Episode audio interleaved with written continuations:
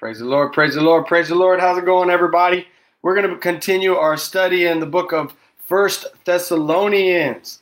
And um, what a wonderful treat it's going to be for us. Pastor Manny kicked it off last week with First Thessalonians chapter 1. All right, I'd like to entitle the message for tonight Fear of Missing Out, FOMO. FOMO, fear of missing out, F O M O. I don't know if any of you guys ever had uh, the fear of missing out, the fear of not being uh, uh, somewhere where all the fun was taking place. But uh, it's no fun when you, you hear the stories secondhand, third hand, and uh, and miss out on all the good stuff. Um, so we're gonna get into that. We're gonna we're gonna look at what that what that means for us today in Paul's letter to the church in Thessalonica. Um, for those of you guys that don't know, my name is Josh Canales. I'm the senior pastor of the Great Mission Ebenezer Family Church. My wife and I, Boomy, have been pastoring at the church for 18 years. Can you believe it? Um, although for more than 18 years, we've been a part of this great community of faith. Um, as my grandparents founded the church, my mom and dad continue the, the, the, the church and, and their calling. God called them straight to the ministry, straight back to the neighborhood, to the hood, to bring the word of God to God's people. And so when I was playing baseball with the Houston Astros at the time, 2003, God called me out of baseball, plucked me out, and said, It's time. Um, and so I said, Okay, Lord, here we go. Here we go. Uh, when He called me, when He um, made it clear that He had called me into the ministry, I said, You know what? There's got to be a whole lot of great stuff going on over there if the Lord is, is telling me to hang up the cleats, to uh, put my glove and bat on the shelf, to cash in um, on my professional baseball career. And I tell you what, um, I've never regretted it, never regretted saying yes to the call of Jesus on my life. And here we are, my wife uh, serving alongside me at the mission um, and we're just getting started. We're just getting started, um, getting our ministry underway. We're relaunching our church after a year and a half of a, a worldwide pandemic. Um, we're relaunching our leadership. We're building on the foundation that has already been laid before us for thousands of years. The foundation of Christ has been laid down. And so we're just continuing to add on to that, build on to that, we're not trying to change uh, the whole uh, ordeal. The gospel is the same yesterday, today, and forevermore. That's our Jesus Christ. I love him with all my heart. I'm excited to bring the word of God. We're going to look at First Thessalonians uh, chapter 2. Before we get into the chapter reading for tonight, I do want to give us a little bit of uh, background information. Um, I just want to remind us that as Paul was traveling throughout uh, Macedonia, throughout that, that whole Mediterranean region, um, there were lots of things and lots of people that Paul came across, and and he met a lot of great people, made a lot of disciples, and um, every time he made a disciple, that disciple wanted to go with Paul, wanted to go uh, with him wherever he went. It was so exciting. Uh, it was an adventure to serve Jesus. Um, as you guys know, um, who know Jesus and who, who've um, been in the Word of God ever since you got saved, you know that serving Jesus is a great adventure. But can you imagine traveling the world with Paul? Can you imagine preaching the gospel of Jesus Christ with a bunch of people that you love, that you know dearly? Um, it's just an amazing thing. So that's what we're going to study today. Uh, the fear of, of missing out, um, never wanting to um, miss out on that great big family function. You, you remember those those family functions um, that everybody was going to be at, um, and you you knew um, you couldn't be there, but you tried everything in your power to be a part of it. Uh, that's what's going on right here in Thessalonica. Um, Paul um, moves through Thessalonica, stays for about three weeks in his initial um, arrival there in Thessalonica. Uh, while he was there, it says on three Sabbaths, um, three wor- days of worship, right? Paul taught as much as he could. He he taught um, for long periods of time. That was Paul's mo. Paul didn't just come in and give a one hour teaching. Paul would come and sit with people and teach them the gospel from start to finish. Um, and then he would come back the next day and he'd teach even more.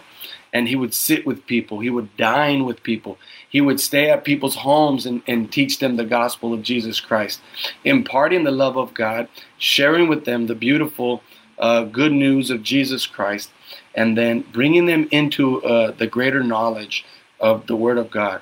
That's what the life of the Apostle Paul was like, and that's what it was all about. In the letter to the Thessalonians, we read about um, his travels along the Egnatian Way to Thessalonica. You can follow along there in the book of Acts, chapter 16, verses 39 through chapter 17, verse 1. You can read right there Paul's travels um, in Thessalonica in a historical narrative context where we, we learn a little bit more about the story, uh, the storyline. Because you guys know that Paul's letters, a lot of it had to do with practical uh, ministry, also had to do with a lot of theology, which means what is the mind of God or what does God think about certain things. So Paul gives us um, sometimes a, a, direct bird's eye view um, of the gospel from his perspective, um, and then he opens up God's heart for us so that we can see what God's heart looks like and what it what it is. Um, and so when Paul was there in Thessalonica, they wanted to stay longer, but there were people who did not like um, what Paul was doing. There were Jews who were um, antagonistic. They they accused Paul and many others of of treason. They tried to persecute them. They tried to have them run out, and so Sure enough, Paul and many others had to leave, but they did leave some brothers behind with the gospel intact. And it was that gospel intact that the people held on to because they wished they had more time with Paul. They wished they had more time to dine, to fellowship, to learn, to sit at his feet, um, and then commit their ways completely to God. Uh, we're going to see right here, though, when we read the scripture, how uh, the church in Thessalonica was able to grow, was able to flourish, and was able to, to stay in communication with the Apostle Paul. So let's go to chapter 2 of First Thessalonians. You know, brothers, that our visit to you was not a failure. We had previously suffered and been insulted in Philippi. That's where we get the, the letter to the Philippians as you know, but with the help of our God, we dared to tell you his gospel in spite of strong opposition. I'm reading from the New International Version, the, the NIV. For the appeal we make does not spring from error or impure motives, nor are we trying to trick you. On the contrary, we speak as men approved by God to be entrusted with the gospel. We're not trying to please men, but God who tests our hearts. We know we never used flattery, nor did we put on a mask to cover up greed.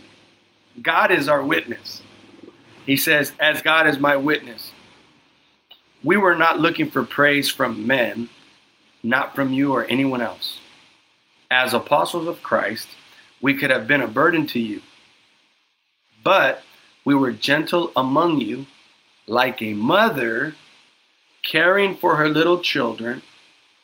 We loved you so much that we were delighted to share with you not only the gospel of God, but our lives as well, because you had become so dear to us. Surely you remember, brothers, our toil and our hardship we worked night and day in order to not burden anyone while we preached the gospel of God to you. You're witnesses, and so is God, of how holy and righteous and blameless we were among you who believed. For you know we dealt with each of you as a father deals with his own children, encouraging comforting, and urging you to live lives worthy of God who calls you into his kingdom and glory. And we also thank God continually because when you received the word of God, which you heard,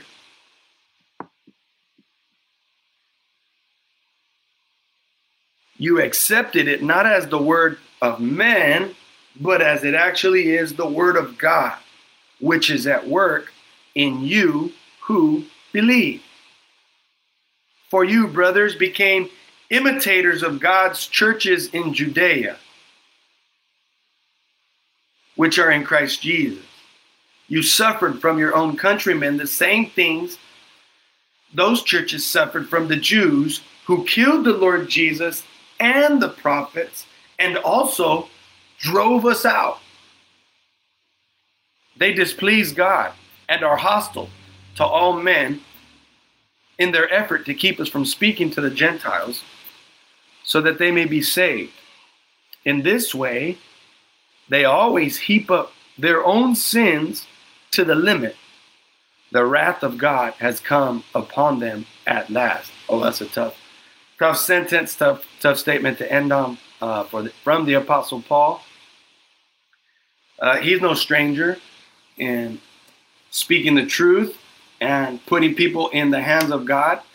We read in the book of Psalm um, several imprecatory psalms where King David also calls for judgment to come down and the wrath of God to affect, to to halt, to put people um, back in their own place. As as King David prays for God to deal with the enemies of God's anointed. That's called an imprecatory prayer. And there's several psalms, and we see here Paul refers um, here in First Thessalonians chapter 2, verse 16, where he places others who have wronged believers um, and place them in the hands of God to be dealt with by God. So uh, it's not a place for us to hang out all the time, but every now and then we have to pray that anybody that poses a threat and that comes violently against the, the, the way, the, the faith that we have, we ask for God to remove them. Sometimes you can you can pray a positive prayer. And say, Father God, remove my boss, promote them, because they're giving me a hard time because of my faith in Jesus Christ. hey, let's go to the Lord in prayer. Let's ask God to bless our time in the Word of God today. Um, join me, church. Father, we love you and we thank you. We bless your name, Father God, for you're a good God. We thank you for the Word of God because it, it provides for us a foundation for how we need to live, a foundation for how we need to uh, how we need to serve, a foundation for how we need to lead, a foundation for how we must believe, a foundation from from from which we grow, a foundation from which we minister, a foundation from which, Lord Jesus, we trust in you and we love one another and the body of Christ. So, Father, I pray that you'd open our, our, our minds, you'd open our hearts, you'd open our, our spiritual eyes so that we might see beautiful things in your law today. I pray this in Christ's name. Amen. Praise the Lord. So we see here in the letter to the Thessalonians that there was great opposition to Paul's uh, gospel work in Thessalonica. So much so that he had to leave. He had to leave that, that place. In my studies, I read that the believers there came under great persecution um, following a great uproar, uproar um, and um, accusations against Paul and others with them. They brought city officials, government officials to come and try to break up the band. They try and, you know, put tags on the doors and say, you know, you cannot meet here. They tried to use every letter of the law um, to come against the Christians of the day there in Thessalonica. And Thessalonica was a booming seaport. So it wasn't just a small little village. it was a booming seaport. It was a, a, a trade center. It was um, a chief seaport for co- commerce and, and a military center because of its location. If you get a chance, you can pull up a map to see where Thessalonica is established. Now, I'm going to try and show you here a map of Paul's journeys. And on this map, um, I hope that you're able to um, kind of identify some of these places that that Paul had um, and that he visited um, when he was preaching the gospel, taking disciples with him from place to place. If we were in the sanctuary at church, we would have the map displayed on the side walls, and we'd be able to follow along and track his journey. And it's important to know the Word of God. It's important to know where the Word of God has come from. It's, important. it's important to know where the Word of God um, is going. It's important for us to know where God wants to take the Word of God because we as the church, we have to be in, in tune. We have to be listening. We have to be watching. We have to be sensing. We have to be praying. And we have to be receiving revelation from Father God as it hits us right here. We, the church, can then understand that and then we can join and partner with God in the work that He's doing.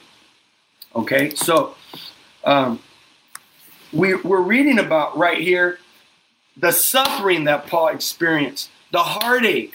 We're reading about the opposition. How many of you know that whenever you face opposition, it, it forces us to, to go in two different directions? Um, you can choose to, to continue to press on and to press forward and to dig deep and to histemi, the Greek word for standing firm, histemi. We could stand firm and we could press on with the gospel, or we could stop, we could turn around, and we could run away, or we can give up whenever times get tough. That's what you and I have to be reconciled to as Christians. That the Christian faith is not for the faint of heart. The Christian faith is not for um, those who are weak hearted. And, and don't get me wrong, if somebody is going through a tough time, if you're going through a time of depression, a time of weakness, a time of discouragement, a time of disappointment, trust me, right now, you need to press into God. I understand some of us get hit hard by life. Well, guess what? If you've just been hit hard by life, or you're looking for something to grab onto and to hold on to and to pull you out of that storm, his name is Jesus. And it's what many have given their life for. And it's what God is calling us to give our life for and to live our life for. It's the message of the gospel of Jesus Christ, which is that God loves us so much that we are called to take the love of God and the love of the Father and we bring it to all of our brothers and sisters out here in the world. Isn't that awesome? I think it's fantastic. So Paul says, you know, I, I could have cashed in a long time ago, but we're going to continue to fight. We're going to continue to be strong. Paul was writing this letter to the church in Thessalonica, and he includes both Silas and Timothy. So you see, sometimes Paul speaks on behalf of himself and Timothy. Others, he's speaking on behalf of himself and Silas. Sometimes you hear about Paul and Barnabas. But in this particular uh, letter, there were three there um, writing this letter to the church in Thessalonica so that they could um, respond to the, the troubles or the issues that the church in Thessalonica were facing. And it's very important that we don't ever give up, even when we face hardship. Even in the church, if I speak specifically to our church, Mission Ebenezer, hey, sometimes we're going to get hurt. Sometimes there's going to be stuff that we don't like. Sometimes there's going to be there's going to be times when um, we're going to be tempted to just stop coming to church, to stop serving, to stop leading. We're going to be tempted to take a break from God. We're going to be tempted to uh, stop reading the Word of God or not praying in our own spiritual life. We're going to be tempted to just go and give into the flesh and just live um, uh, YOLO. What's it called? You only live once. That's very different from FOMO, right? Fear of missing out. But the fear of missing out is what what we want to focus on today. Is that both Timothy and Silas and all these young believers that Paul was pouring into, they always wanted to be next to Paul. They never wanted to leave his side. As a matter of fact, the early the early Christian church at Thessalonica, guess what? They wanted to go with Paul when he had to leave, but he says, "No, you guys got to stay. You guys have jobs here, you have commerce, you have families, and there's so many people that need to hear the gospel. I need you to stay here. But I need you to hold on to the gospel that I've given to you. I want to talk about two things today that, that I think are very, very important for the body of Christ. So today I want to talk about the family of God. The family of God, all right? Because in this chapter, Paul goes into a little bit of detail as to what it's like for us to care for one another, to love one another, to be there for one another, and he likens the relationship that we have to each other as one of motherhood and he's and also fatherhood okay? Motherhood and fatherhood. So we see that in this family dynamic that paul is giving look at it says here in verse 6 he says we were not looking for praise from men not from you or anyone else. As apostles of Christ, we could have been a burden to you, but we were gentle among you, like a mother caring for her little children.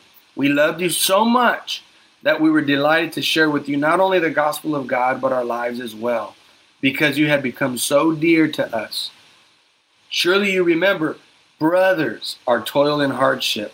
We worked night and day in order not to be a burden to anyone while we preach the gospel of God to you. So, let me talk first about this idea of, of motherhood in the gospel of, of Jesus.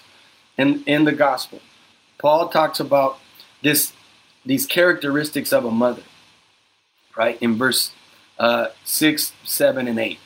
So, first he says, um, But we were gentle to you as a mother, caring for her little children. So the first characteristic is gentle. I want to talk to you about the importance of why we need to be gentle with one another.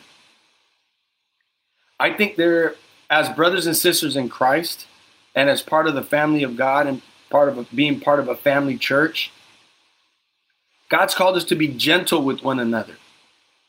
What does that mean?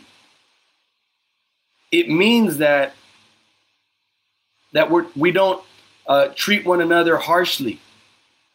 It means that when we need to, we have to make sure that we pay attention to the things that one another within the same body of Christ, within the church, are going through and how certain situations are affecting us. So we got to be a gentle among one another right? What's the opposite of gentle? Harsh, critical, right? So there's a time for everything. Paul reminds us that in the body of Christ, though we can be a family, that we have to be gentle with one another. He says, as the apostles of Christ, he's saying the leadership, the authority that Paul had, he had to also make sure that he treated the people gently, that he built the people up. He brought correction when he needed to bring correction. But gentleness can go a long way. And gentleness is one of the fruit of the Spirit that Paul talks about in his letter to the Galatians, chapter 5, verse 22. Gentleness is one of the nine fruit of the Spirit, right? Love, joy, peace, patience, kindness, gentleness, faithfulness, goodness, self control. So, gentleness is a part of one of the characteristics that is a fruit of the Spirit. And the reason why it's a fruit of the Spirit is because sometimes we are not as gentle as we need to be. And the only way that a fruit can be brought forth is if that fruit or that tree that bears the fruit is nurtured. We have to nurture our lives with the Word of God. We have to nurture our lives with prayer. We have to nurture our lives with a direct relationship with the Father. And as we receive the love and the gentleness from the Father, from Father God, who is also like a mother to us, then we then give the Holy Spirit as a fruit of our lives towards one another. He says, like a mother caring for her little children. So, the second element or characteristic of how we in the church need to be towards one another is like a mother. Yes, it's not all military, right? We're not just building an army, although that's important too. We're not just soldiers for Christ, right? Although that's important. We're not just warriors, right? For God, although that's very, very significant. But God is also to, um, teaching us through Paul that we have to learn how to care for one another. And he says, Paul says, we have to be like a mother who is gentle, who is always caring for her little children. So, guess what? Our job is to care for one another, the body of Christ. When a family is going through a tough time, we got to bring meals to that family. When a family is going through a difficult time, we need to know if they have a financial hardship and we take care of the financial hardship. Different people and families in the church send a love offering from the goodness of our heart because we care. We show up, we see a couple who needs a break, who needs to work on their marriage, and we say, hey, God put it on our heart for us to, to babysit the kids this Friday. Um, so you guys can go on a date, right? Um, there's been several people that have come to Boomy and I and said, Pastors, we love you. We see your hard work. We see how much you give and how much you sacrifice. See how you're always on the go. We want to care for you. Just the other day, that a dear sister from church called my wife and said, Pastor Boomy, we want to come. We want to help you. We know you have some needs there at the house. We know there's some things that you have to take care of. We know you're working full time. We know pastor's working full time. We know you got three kids with a four year old on top of all that. We know that you're in school working on your, your credential um, for ministry. Um, and um, we just want to, to pour out our love. We want you to know that you're cared for. We want you to know we appreciate you. We want you to know that we're here to physically support you and to love you. And they're going to be coming over within the next week or so, and they're going to be assisting my wife in whatever area that she says or sees that that we need help and support because we all need help. I'll be the first to say that as your pastor, that Boomy and I, we need help sometimes. And I know that there are other families, and, and I'm not saying that be, to, to, for any other reason other than sometimes we need help. And sometimes we need to let others know that we do need help. When some people say, Hey, how are you doing? You say, You know, pretty good, but we're just a little overwhelmed with some things right now. Sometimes a very healthy and honest response will elicit the kind of care and the kind of need and the kind of response that we, in fact, um, need at that moment, at that particular time, when we say God is right on time. We, the body of Christ, have to be in tune to that. We, as the body of Christ, have to be able to see that and then not ignore it. We have to be able to respond to it right away, not put it on the back burner, not put it on the shelf, and prayerfully not forget about the need that is at hand with that brother or that sister or that family. And maybe it's outside of the body of Christ. Maybe God is calling you to demonstrate the love of God and for us to bring the light of the world, which is Jesus, who is in you and who is in me, a light that shines on a hill that we are not to cover, but a light that God is directing us to go and demonstrate it through actions where the word is actually put into motion. Somebody say care. So, first, we see that it is gentleness and now care. Those are two very important elements of our faith and of the body of Christ. And those have to do with a more emotive, a more nurturing element of the body of Christ. And that means that it's it's the softer side of ministry. And it's okay for us to show the soft side of ministry. It's okay for us men to show the gentleness and the soft side of ministry and the caring aspects and elements. The best fathers are fathers that can get on their knee and can wrestle with their kids in a gentle way and in a fun, loving way. The best fathers or mothers are the ones who can come down to the level of their own children and care for them in just a way that the children need to be cared for. That's awesome. So, look where it continues. It says, We loved you so much that we were delighted to share with you not only the gospel of God, but our lives as well. Love. The Apostle Paul is reminding us to share the love. We got to share the love. Don't hold on to it a dear friend of ours who passed away two years ago, maybe three. He was um, in prison for half of his life. He was 16 when he went in. He was 34 years old when he came out. And 32, 32 years old when he came out. He passed away at 34. He said when he was in prison, whatever they accumulated, whatever they had, he said, he said, Our philosophy in prison was you didn't you don't really have unless you share. You don't really have unless you give. You don't really possess unless you understand that the reason for possessing is to share and to bless. Um, and I really love that concept because if you just have, you don't really have. You're you hoard. You're hoarding, and that's called greed. That's called selfishness. That's called self-centeredness.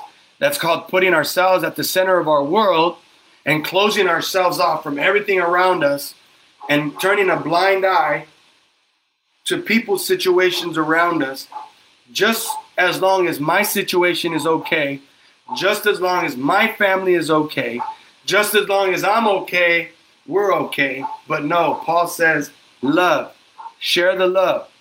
He says, We love you so much that we didn't only share the gospel, which is the word of God, we shared the word of God and everything that came with the word of God. But he says, We were also called to share our lives with one another. Paul says we got to share our lives with one another. That's why discipleship groups are so important. That's why our we want our whole church by January 2022 to be in a discipleship group all around Los Angeles, Orange County, wherever our people live, wherever they commune, wherever they they reside. We want every every person, every family, that's our vision, to be a part of a discipleship group. You're like, why, Pastor? I'm, I, I don't really know about that. Well, I want you to pray. You want to follow Christ? Do we want to follow the early church example and model? Do we want to reach our friends and our families and our neighbors? Do we want to share life with one another and do it in a healthy way? That's the only way for us to express the fullness of the kingdom of God is if we learn to have fellowship with one another and if we learn to share our lives with one another. Didn't Jesus share his life with all of us? Didn't Paul share his life with others? My pops, my dad, just came back from a three week trip to Romania, Greece, Thess- Thessalonica, uh, I believe Philippi, so many other areas that we're studying tonight.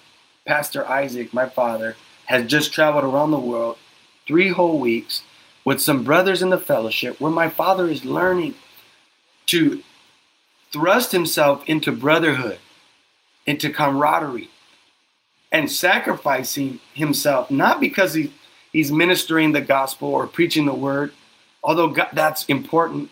And he did speak and he did share the gospel of Jesus Christ. More than anything, it was sharing in the fellowship of the gospel in one another's lives. That means breaking bread with each other. That means having cups of coffee with one another. That means families having barbecues together. That means discipleship groups that are comprised of three or four or five families coming together for, for birthday parties and baby dedications and, and baptisms and, and, and coming together and, and establishing friendship and bonds and brotherhood, creating family, spiritual family in the church, outside the church, and everywhere else in the kingdom wherever we bring it. I think that's amazing. And I think that's what we can see right here in the way that Paul demonstrated his life. Let's continue. So he says, We shared our lives and the gospel with each other. Look at verse 9. He says, Surely you remember, brothers or brethren or brothers and sisters, our toil and hardship. We work night and day in order not to be burdened, not to be a burden to anyone while we preach the gospel to you. So he says, brothers, again, pulling from this idea of family, a church family. Man, church family is so important. It, our blood family, our blood relatives are important as well. But our church family is so important. And I think sometimes we water down and we don't give enough due or commit ourselves enough to the family of God, to the family of Christ, in a way where we actually care for one another, where we're gentle with one another, as a mother is, where we love one another like a mother loves her children, like Paul is saying, and then understand what true brotherhood is all about. For some of us, we got to learn it. For some of us, we got to understand that sometimes relationships, if we're not careful, we won't handle relationships properly. And we do our best to care for one another, to not offend one another in Christ. This is hard because it's a great it's a great uh, challenge for all of us to go outside of ourselves, to go beyond ourselves to love one another, to care for one another, to be gentle with one another, and to treat one another as brothers and sisters, true brothers and sisters, and the true body of Christ. I want to continue this metaphor of family. Look what it says here in verse 10. He says, You are witnesses, and so is God, of how holy, righteous, and blameless we were among you who believed. For you know that we dealt with each of you as a father deals with his own children, encouraging, comforting, and urging you to live lives worthy of God who calls you into the kingdom and glory. Man. So, what we're talking about is the ideal father, a spiritual father a true father. The father that God wants some of you men to be to your own children. Talking about a true mother within the body of Christ and mothers for you to, to learn what it means to be a mother in the world. This is we could preach on that for Mother's Day and Father's Day next year, coming out of First Thessalonians chapter 2, and understand the significance and the importance of the body of Christ being that to one another and to our, our fellow man, wherever we are. But look at how he describes what a father is. He says, We dealt with each of you as a father deals with his own children. Encouraging, comforting, and urging. Encouraging, comforting, and urging. Let's look up this word encouraging in my Greek uh, concordance. Okay, so I'm going to look it up right now. And I want to encourage you guys to study a word like this. Go look up a word. Look up what it what the word is in Greek and they'll normally have an English spelling of the Greek word. So I'm looking up um, the word for encouragement, um, in my Greek dictionary, 4151, and it says the Greek word for encourage is parakaleo. Parakaleo. And we, I preached on that not too long ago. The word for encouragement, parakaleo, comes from the root word kaleo. Kaleo means to call out, all right? To exhort, to use your words, to build one another up. So parakaleo, para means for or toward, toward, okay? For something, to something, towards something. So parakaleo is an emphatic way of saying to build one another up with your words, encourage one another with your words. Ah, oh. Paul, I love it. I love it. I love it. I love it. We're called to encourage one another. We're called to encourage our, our family, our friends, our coworkers, our bosses, our supervisors, encourage our pastors, encourage our congregants, our members, our leaders, encourage the children, encourage the teenagers, encourage the new believer, encourage the elder who's been serving God for so long. Encourage with our words, parakaleo, call out, build them up. Parakaleo. Kaleo Kaleo means to call. C A L L. In Greek, it's K A L E O. Kaleo. Parakaleo means to encourage. Comforting. Let's look up the word comforting. It's Greek word 41 or uh, 4170. So I'm looking up in my Greek dictionary 4170 and it's the word parametheomai. Parametheomai. And parametheomai means to also console or to comfort. Or, or you can also translate it possibly to encourage. So we see here that it's a very similar word come from, coming from the same place of Paul's heart, which is to encourage and to comfort to console, right? Like a father. The arms of a father, the hands of a father, meant to encourage, to comfort, not to harm, not to hurt, but to lift up, to heal, to deliver, to bless. The hands of a father, the strength of a father's hands the strength of a father's embrace. There's nothing like it. When I hold my children, my tiger, my JJ, my Lola, and they're in my arms, they feel loved. They feel confident. They feel protected. They feel like they're on top of the world. When I build them up with my words, I praise them. I encourage them. I tell them they're awesome. I also bring correction and keep them honest when they need it. But comprehend the love and the power that's present in, in that, that role that the church plays in the life of a believer, in the life of a family.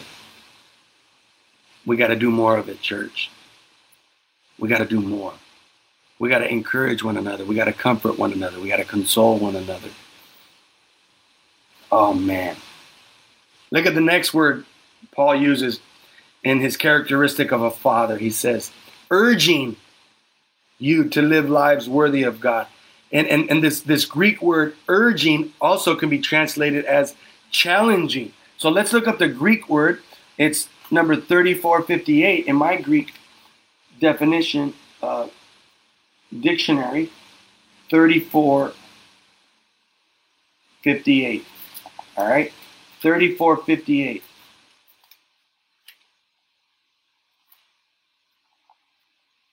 And the word is marturomai.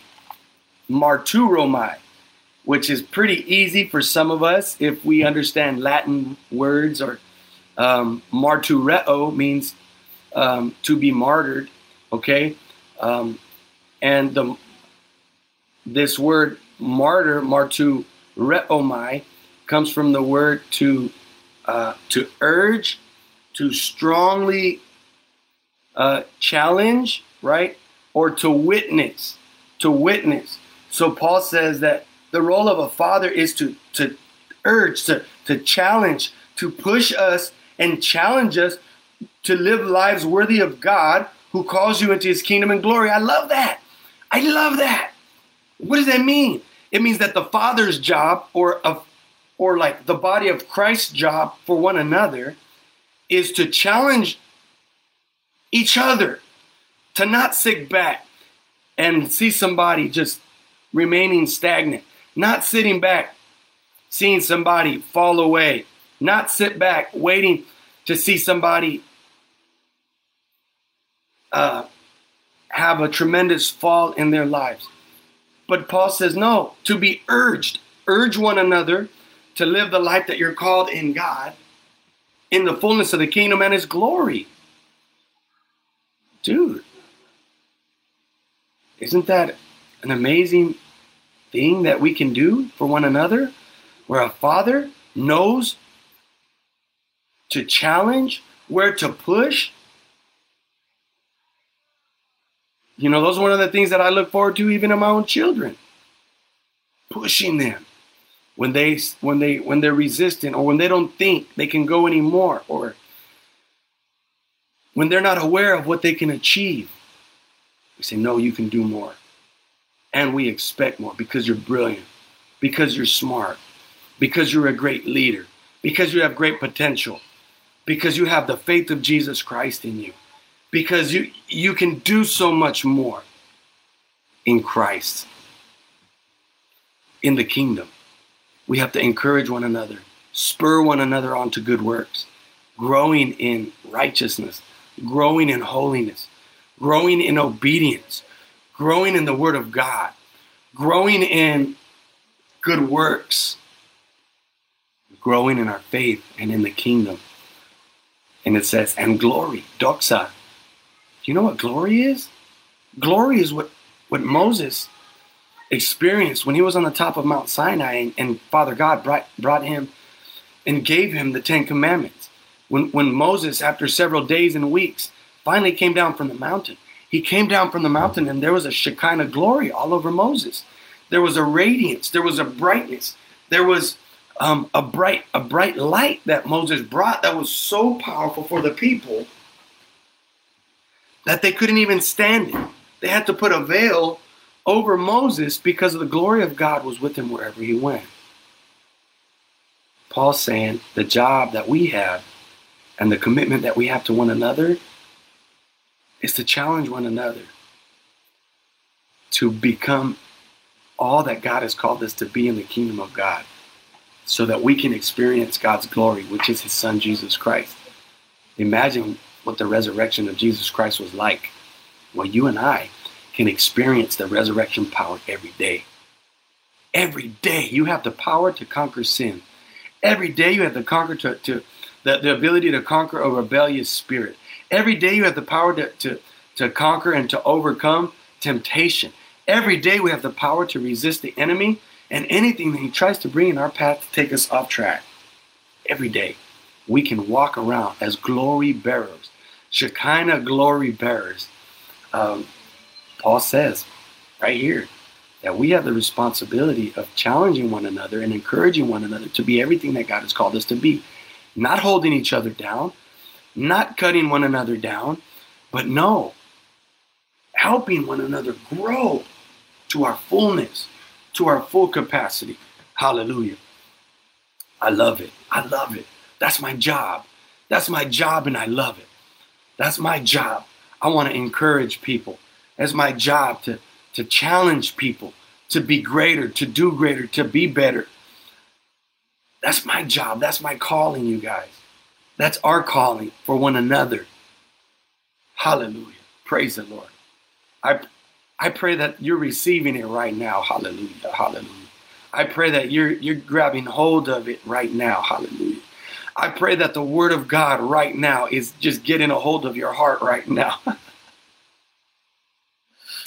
hallelujah. Hallelujah. Hallelujah. I pray that you allow God to do a great work, a deep work in your life. The word of God is like fire. It's so contagious. Hallelujah. Hallelujah. Hallelujah.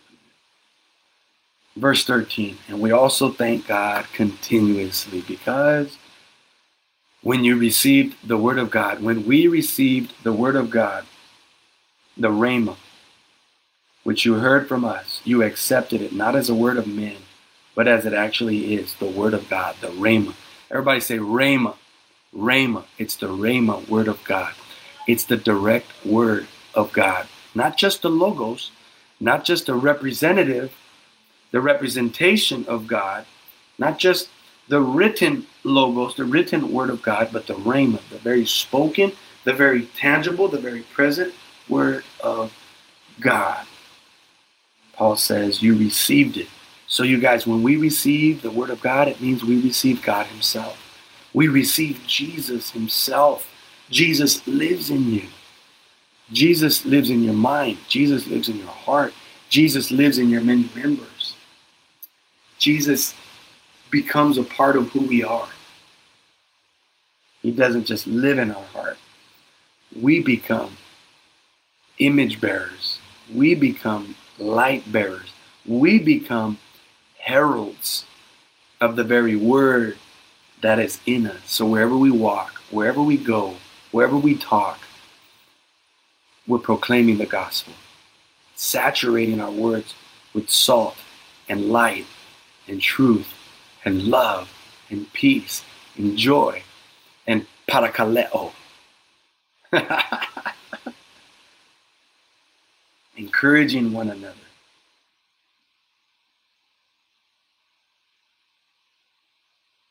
For brothers, you became imitators of God's churches, and so we can end right there we can end in knowing that God has called us to be like a family. God's called us to call one another, text one another, preferably women with women, men with men, or or if God calls you to reach to, reach out to somebody so that it's appropriate, add somebody else on the text message and say, brother, if you're if you're a sister, you say you, you text a brother with another sister on the on the text and say, brother, God put it on my heart to reach out to you, and just to let you know that you're being prayed for. We know you're going through something. God, God is all over it. He sent His hounds of heaven to cover you, um, and that way we we're uh, we keep things appropriate, we keep things healthy, and we can love and encourage uh, just the way God has called us to do it in a healthy way, so that we're a healthy church, so that we can build trust and confidence in the church with a healthy expression of what the body of Christ is supposed to look like. Where brothers can treat sisters with love and respect and honor. Where sisters can treat brothers with love and respect and honor. Where we can treat the young sisters in Christ with dignity and respect, like a like our daughter, with respect. We could we could treat our young brothers um, with trust and respect, and build them up and encourage them as independent, as as young believers, I have to treat my my sons with respect. I can't just crush them. I can't just squash them down. I can't just always be harsh. I can't just always be challenging them with the tough stuff. I got to also respect my sons. I got to respect their boundaries. I got to respect my daughter Lola's boundaries as a father. My wife has got to respect our sons' boundaries as they become young men. We have to know where there's those boundaries are, where those parameters and those perimeters are. And we have to know how in Christ we're called to do that within the church. Where leaders can have healthy relationships with members, where lay ministers have healthy relationship with pastors, where pastors have healthy relationships with um, people um, within the church. That's what God's calling us to. That's who the body of Christ is we got to demonstrate it. We got to be witnesses of it, witnesses to it. so that we can we can win back this generation that's lost. Yeah, they didn't get lost on their own. No, we gave them the wrong coordinates. We gave them the wrong address by showing them the wrong way, by doing the wrong things, by leading them astray. We have to take responsibility ourselves for the brokenness in our own church, for the brokenness in our own in our own regions, our own cities, our own neighborhoods, our own people groups, the world, the, the church with the capital C. We got to do it better. We got to win them back. We got to pray them back in. We got to pray them back in. We got to pray them back into the body of Christ. It's going to take some time. We may not even see it in our generation. I'm okay with that. But I'm not going to stop fighting. I'm not going to stop challenging us. I'm not going to stop calling out sin, calling out the appearance of, of, of evil or wickedness. We, are, we cannot afford, we cannot sit back and allow the body of Christ to be the tail and not the head. No, God's called us to be the head and not the tail. So, Paul, we hear you. We appreciate your your encouragement. We appreciate the letters. We appreciate it. Couldn't have come at a better time. I needed it. I needed the reminder. Um, I'm gonna go with my family right now. I'm gonna go love up on my wife. I'm gonna go love up on my kids. I'm gonna go and um, I'm gonna live it out at church with my staff, with our pastors, our leaders, our church members, my friends in the community, coaches, uh, athletes, teammates of my children. Uh, wherever I go, I'm gonna go and do it. And I appreciated it, Paul, because I needed the reminder. We all did. So uh, we're going to put pen to paper. We're going to write you back. We're going to thank you. We thank you, Jesus. We thank you, Lord, for your goodness, for your love, for your mercy, your patience, your kindness, your peace. Um, and here we are. We're the body of Christ. We're the family of God. And we're going to do it better. Lord, we love you and we thank you. Forgive us for our sins. Lord, you're on the move. We feel it, we sense it. We're going to do it right. We're going to get it better. You're amazing. I don't know what we would do without you. I don't know where I would be without you, Lord Jesus. But I'm glad I found you. We love you. God bless you, church.